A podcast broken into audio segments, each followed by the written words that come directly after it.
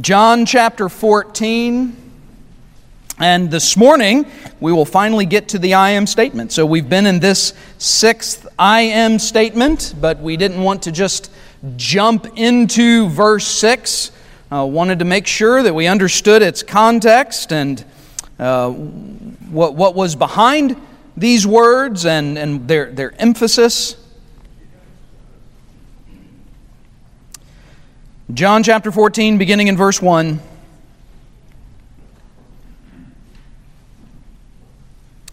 Let not your heart be troubled. You believe in God, believe also in me.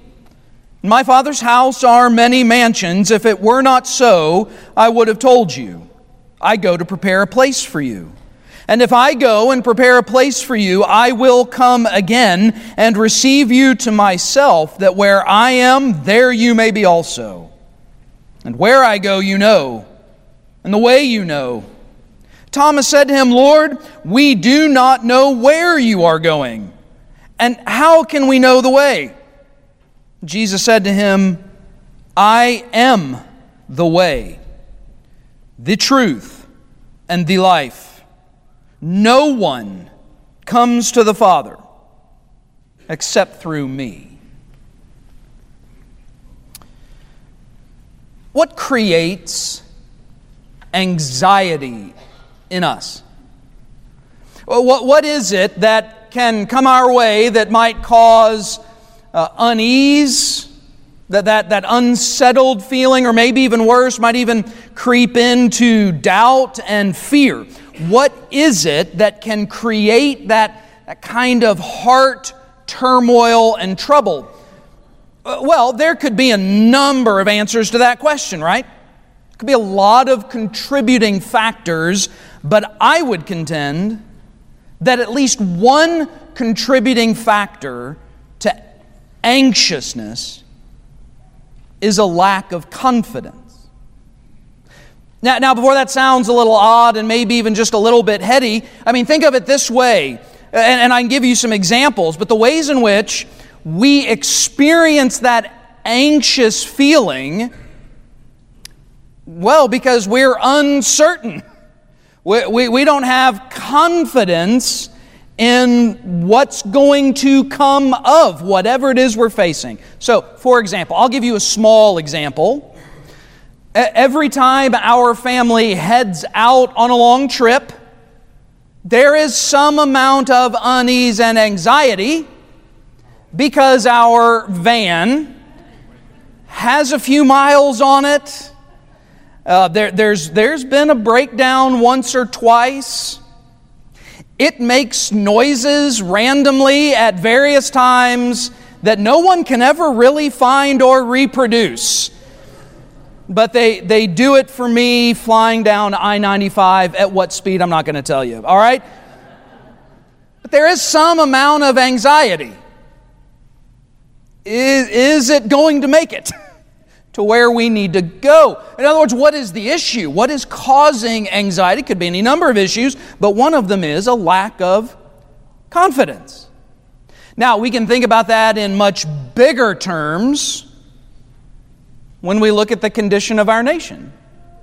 Right? I mean, what, what is one of the things that causes my, my, guess is perhaps, certainly most, if not maybe every single person in this room, what is it that causes us a certain amount of anxiety, angst, fear, concern about the direction, about the future? And, and, and I'm talking in just about every realm, whether it is politically or economically or educationally or even in terms of, of health and wellness. What, what is it that concerns us? Well, we have almost no confidence and a large number of leaders to be able to make anything close to a wise decision, right?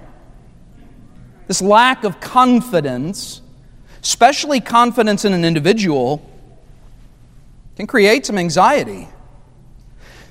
And, and, again, we, we see this, you know, in, in all kinds of ways in our lives, from, from thing purchases we want to make, right? Products we want to purchase, uh, to relationships we might be in, to jobs, roles, responsibilities, and even the circumstances we find ourselves in, to deal with anxiety at the very least requires confidence. This is exactly what Jesus does with his guys in John chapter 14. We've talked about it before. We've set up this story already. This is a difficult night for these guys. It wasn't supposed to be, but Jesus has turned it into that. He's made it really weird. He washed their feet. He changed the Passover to the Lord's Supper. He said, One of you are going to betray me, and then all of you are going to eventually flee from me. And he said, And I'm going to go away. This is what motivates then Jesus to open up chapter 14 with the words, Let not your heart be troubled which we noted really is a way of emphasizing not so much this kind of kind, encouraging word. Jesus is being pretty strong with them here. He's saying, Stop your fretting. Cease what is this, this allowing of heart and mind to run away with itself. Don't be troubled. But then notice what he does. Jesus does something that, that should make us very grateful that modern men and women are not writing John chapter 14. Because here's how that would follow. In today's world, John chapter 14, let not your heart be troubled. Believe in yourself. Dig down deep, trust your own heart, trust your gut. This is how they'd write it today, but that's not what Jesus does. In fact, you'll notice never one time does Jesus, in all of his words to his disciples, come around and say, Boys, I believe in you. You guys can do it. In fact, everything about these words is Jesus not so subtly saying, I have no confidence in your ability to do this of your own power, but don't worry. You believe in God? Believe in me. And he's going to go on to say, Don't worry, because I'm going to send one to you who's going to lead you into all truth. In other words, what does Jesus do? Among all the things that he does, one of them is he inspires confidence. Not in themselves, not in their own abilities, because they're about to go through it. Not only over the course of this weekend, as Jesus is arrested, crucified, and they've got to wait three days before he is raised from the dead. But then what they're going to face in the book of Acts is recorded for us the persecution, the, the, the separation from friends and family because they've believed on the Lord Jesus Christ. And so these words are important because they encourage his people with confidence. So this morning, as we turn our attention now finally to verse 6 and, and really prepare ourselves to take of the elements of the Lord's Supper together, this, this feat, this kind of comes together nicely in order to do this in such a way that really, as we think of the body of Christ, as we think of the blood of Christ, as we eat of the bread and drink of the cup, this, this gets to the very heart and soul of our confidence in Christ. The reason why you and I can be comforted in the midst of anxious times is because of Jesus. It's not because everything's going to magically get happier. I mean, I wish I could tell you that. Do you know how many services we'd have to do if I could make that happen, right? If my words could magically make you all happier as you leave here, my goodness, we'd run the town after a while. That's, that's not the promise of our Lord. He's not saying, let not your hearts be troubled, and you, you boys better never let it happen again. He doesn't say that. Instead, he just says, let your heart bring this turmoil to, to an end and turn, fixate your gaze and attention upon me. That's what we're doing in the Lord's Supper, fixating on Jesus so that we might be encouraged because we're confident in him. Now here's what we've already done. There, there's not going to be any slides for you. Um, that is that's all my fault uh, because i didn't give them all right? Um, and so hopefully once again you'll appreciate me all right? Uh, so um, i don't know what to say but it's on your, it is in your bulletin, all right? So it is, it is in your notes. If you'd like to fill in notes, as we look at verses 1 through 6, we see that Jesus comforted his disciples by reassuring them of his own divine nature and work. So, what comforts us? We've looked at 1 and 2. We are comforted by our faith in Christ. We are comforted by our security in Christ. And then, number 3, we are comforted by our confidence in Christ. So, the blank to fill in, if you want to fill in a blank, is the word confidence. Now, notice how this gets set up. A- after the statement Jesus had made, verses 1 through 4, and we looked at this last week. Without rehashing all that, if you weren't with us last week, I'd encourage you to go back and take a look at it. I, I, I, take a bit of a different take on these verses. I do not think Jesus is only drawing our attention or even primarily drawing our attention to heaven and Jesus' return. Instead, I, I would say Jesus is, is, make, is giving an immediate promise to these men. He's saying, You can be a part of my Father's household. There's plenty of room, and I'm going to go away meaning I'm going, there's a work I've got to accomplish. I'm going to die on the cross and be raised from the dead. And when I'm raised from the dead, I'm going to come back to you. And that, as a result, gives you access to the Father. And then he goes on to say, And where I go, you know, and the way you know. In verse 5, Thomas. This guy. Thomas is kind of like Peter. We know some stuff about Peter because he talks often, and a lot of it's not good. I mean, some of it is, but a lot of it's not. And I think that's why we can identify with Peter. Thomas, it, seems like almost every time Thomas opens his mouth, he's saying something contrary, sassy, snarky. Uh-oh. Uh Hmm, that sounds familiar. Anyway, every time Thomas opens up his mouth, he seems to be questioning the Lord. And so this is what he does. Jesus says, Where I go, you know, and the way you know. And Thomas says, Lord, we do not know where you are going. This is, this is crazy. In other words, nothing is calming their hearts down yet, right? They're, because they're not doing this the right way. We don't know where you're going. How can we know the way? And it, it doesn't say this, but it's almost then as if Jesus could follow up by saying, I'm glad you asked. like, that's the perfect setup. Because then Jesus gives us this sixth I am statement. Jesus said, I am the way, the truth, and the life. So, so, in other words, his response to Thomas is very clear. Of course, you know the way. Not because there's some map you've got to follow, not because there's some GPS thing that you need, it's not because there's anything complicated. You know the way because I am that way. And, and, and what Jesus then does is he expands by giving us these three ideas. And if you're filling in blanks, this is going to be really easy for you the, the words to fill in the blanks. Now, some of you get worried about this thing, all right? You, you come to me afterwards, you didn't get all the blanks, you got to get the blanks. All right, I understand, I appreciate it, okay? So it's going to be way, truth, and life. Just so you know, all right? I've told you before, I'm not the most clever guy in sermon outlines. They're going to come from the text, hopefully. That's the point. So, so Jesus then lays out these three phrases that, that we're going to take just a few minutes because really we've set the groundwork for all of this. These words are not all that complicated. It's really profound statement, don't get me wrong, but it's really clear what Jesus is saying here about himself. They can be confident in what Jesus is telling them to do. The reason why they can cease their anxiety, let not their hearts be troubled, the reason why they can believe in him is because of these three things. Number one, because Jesus is the way to the Father. I am the way. Now, the word way there means a connection between two points. The means by which you get from A to B. It's not that complicated.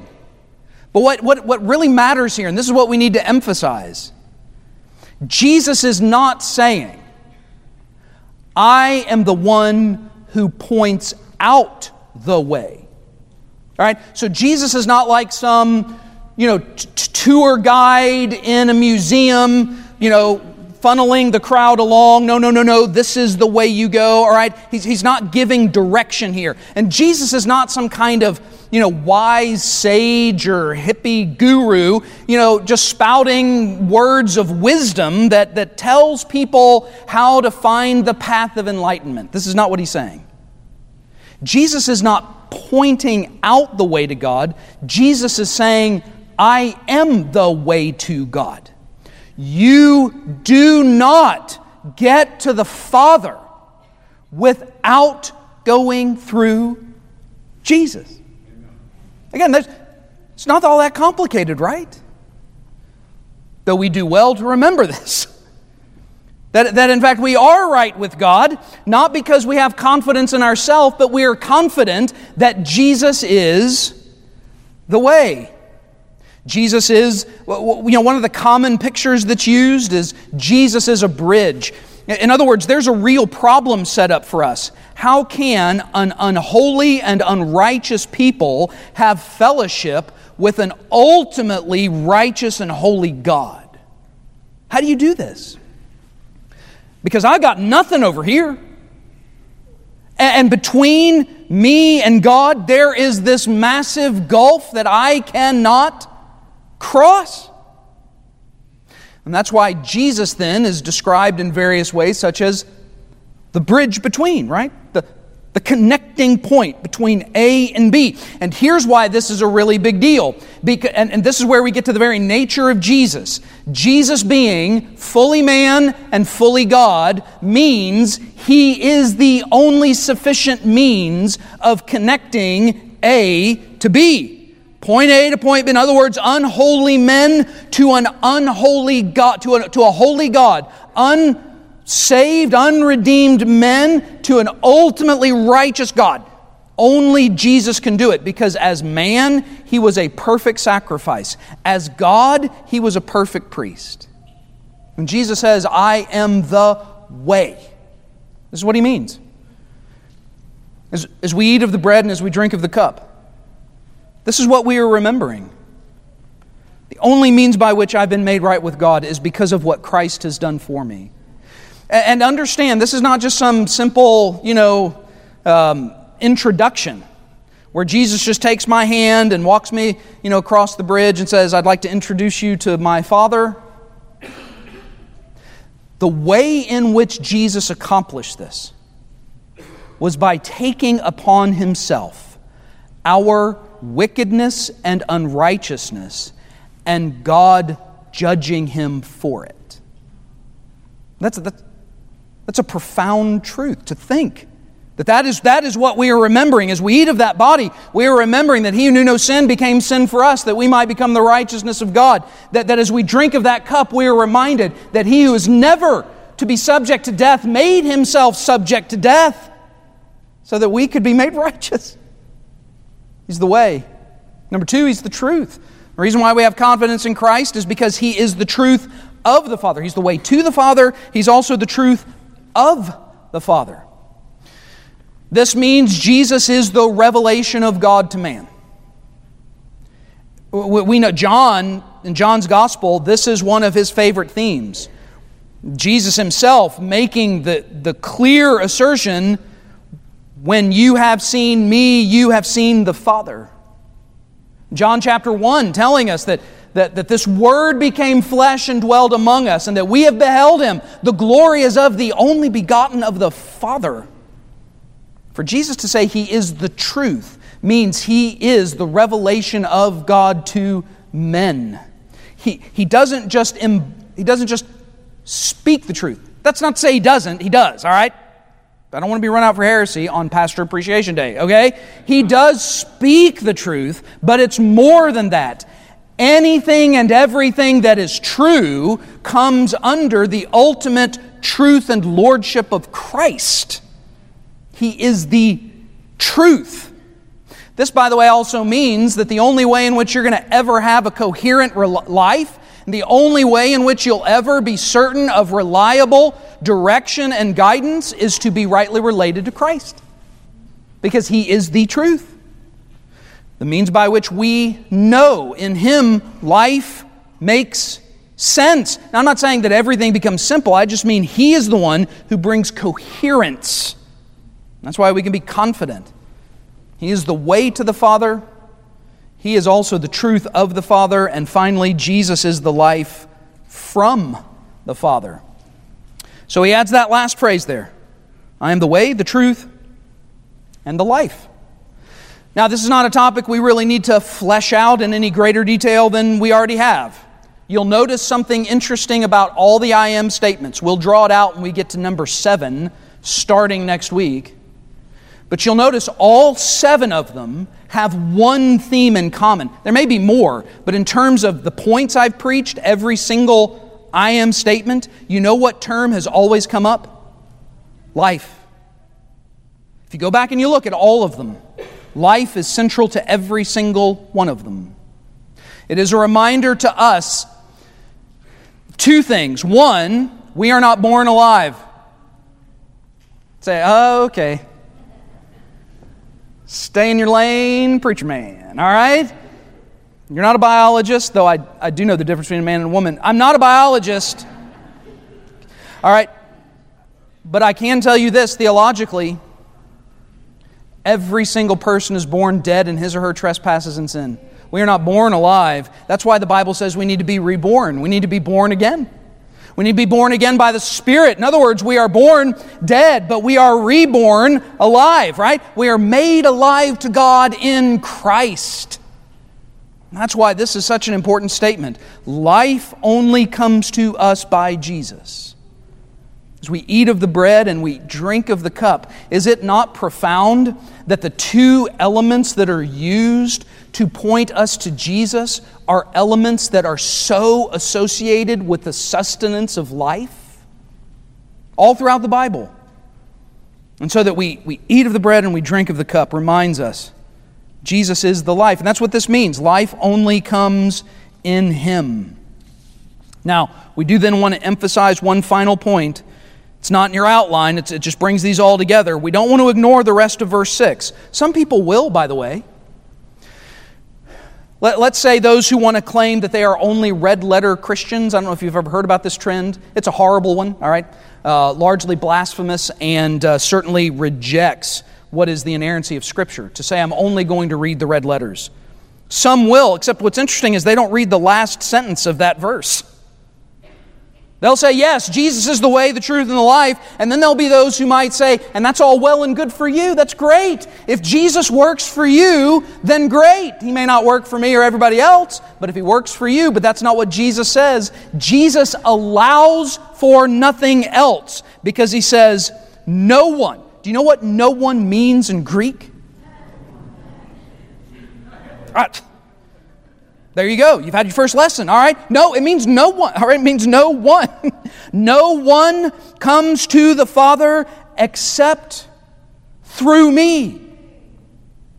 This means that the means of being made right with God takes us through the cross. It's the only way. Jesus is not saying, and this is the way we've put it before, Jesus is not saying he's a good way to the Father. Jesus is not saying he is the best way to the Father. He's saying he's the only way to the Father. There's no other option. He's not just a way, a truth, or a life. He is the way, the truth, and the life. The definite article is in the original language, it's there. That, that's emphasizing this. It's, it's as clear a statement of divinity as Jesus makes in all the Gospels. He doesn't say no one comes to the Father except through the Son of Man. Not that that's not clear also, but he gets really specific. Through me, I'm the one. All of this comes to us as we take of these elements together. As we turn our attention to taking of the bread, as we turn our attention to the drinking from the cup, this, this, is, this is what we are reminded of we're made right with God because God did something for us we could not do for ourselves. And we can be confident in the face of a world that just wants to encourage anxiety in us. As we take of these elements, it's like we are able to double down on our confidence. Yes, on the one hand, we believe the theological, biblical truth that's been preached, but now we're going to physically eat of something and we're going to physically drink of something as a way to say, this is absolute truth. We are confident in these things. I'm right with God, Christ is sufficient, and God in His sovereignty is ruling and reigning. And so we're grateful as we take of the bread and we remember a body that was broken, and we drink of a cup, and we remember blood that was shed to the point of death. Now, before we do that, though, I do want to take just a moment and have us to pray. I'll give you a moment to pray. And, and I would encourage those who are believers in Jesus Christ that you take time to evaluate your own heart and mind before God. The Bible encourages us to prepare ourselves to take of these elements, that we would not take it in an unworthy manner. And the good news is, by the way, and we've, we've read it in Scripture already from 1 John. We've, we've heard it and we've sung it, this glorious work of what Christ has done for us. We do have an advocate before the Father. God does forgive, confess sin. Let us do that. To those who are here today, though, who do not know Christ as Savior, I would implore you, first and foremost, that you come confessing that you are a sinner, that Jesus died on the cross and rose from the dead, that you ask God to save you based on what Christ and Christ alone has done for you. And that you would not take of these elements unless you have trusted in a body that was broken and blood that was shed. So as we pray, I invite you just to take a moment, preparing your own heart, as then we transition to a time of taking the supper together. Let's bow. Father God, in these quiet moments, your people have humbled themselves before you. We, we, we have humbled ourselves as a people who are in fellowship with you, not because of what we have done, but because of the work made possible in Christ. We thank you for our crucified Lord the one who knew no sin and who bore in his body our sin and also bore in his body your wrath against that sin, taking our unrighteousness that we might then in turn receive his righteousness. And we thank you, God, for accomplishing this work. We thank you that Christ was able and is sufficient to accomplish this task. We come as a people also confessing to you that while we have been made righteous in Christ in our flesh, we can still be tempted by the ways of this world, by the old life and old ways, and by the encouragements to stray from your word. We ask for your forgiveness, not to save us again, but to restore us into fellowship with you. And that as we take of these elements, we do so soberly, mindful of the price that was paid that we might be saved. A price we did not have to pay, but paid for us. And may, may we then, as we eat of the bread and drink of the cup, remember our Savior and then turn our eyes toward that Savior, fixing our gaze on Him, drawing confidence in Him and what He has done that we might continue forward in the days to come in faith and obedience to you. And may you be glorified by the act of worship we offer to you this morning. It's in Christ's name we pray. Amen